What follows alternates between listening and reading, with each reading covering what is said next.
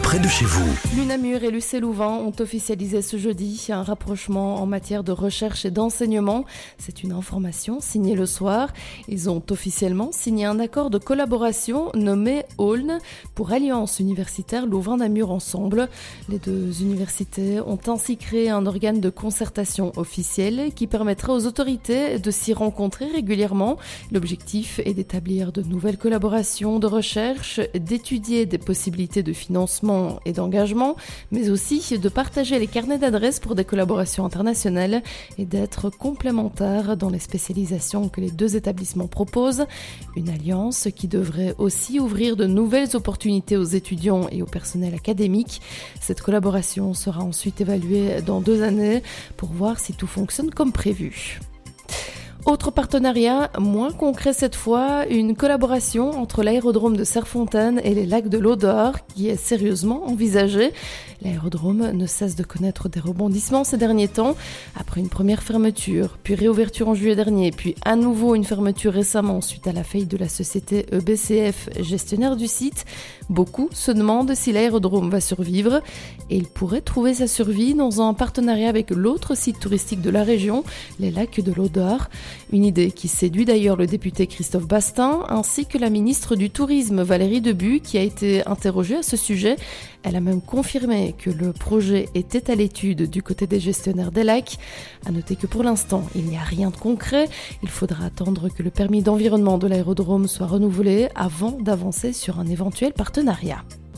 L'inquiétude grandit au sein du personnel du Deleuze de Dinan, susceptible d'être franchisé et même de déménager dans le zoning commercial de la rue Saint-Jacques.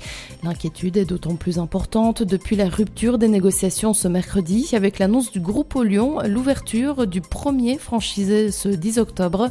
Le personnel du Deleuze de Dinan a décidé de prévoir une nouvelle action de sensibilisation à sa situation ce samedi 30 septembre de 11h à 12h30. Guillaume a dévoilé ce jeudi matin à la citadelle de Namur la programmation de la troisième édition de Namur is a Joke, un festival centré sur l'humour, mais qui fera également la part belle à la musique. Kid Noise se produira notamment sous le chapiteau de la place d'Armes. Nouveauté, le gala d'ouverture, animé par Guillaume et Nicolas Lacroix au Delta, sera télévisé. Côté affiche, on retrouvera un équilibre entre artistes reconnus et humoristes émergents. Anthony Cavana, Laurence Bibot, Alex Vizorek, Thomas Wissel et Ahmed Silla seront à l'affiche aux côtés d'une trentaine d'autres humoristes. Équilibre aussi concernant la présence d'artistes féminines et masculines. On écoute justement Guillaume au micro de Chantilly du Parc à ce sujet.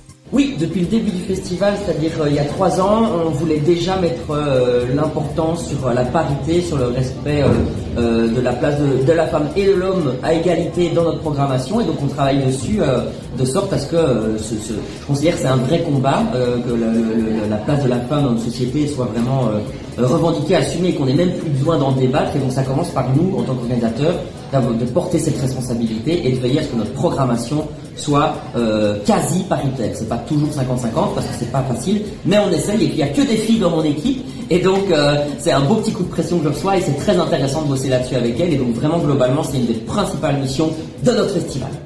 La troisième édition du festival se déroulera du 20 au 24 mars 2024. Enfin, la 38e édition du Festival international du film francophone débute ce vendredi à Namur avec le film Quitter la nuit. C'est ce long métrage primé à Cannes. Il pleut dans la maison de l'andonaise Paloma Sermandaï sera lui projeté ce samedi. Le festival se tiendra jusqu'au 6 octobre prochain. L'information régionale en radio. C'est sur Must FM.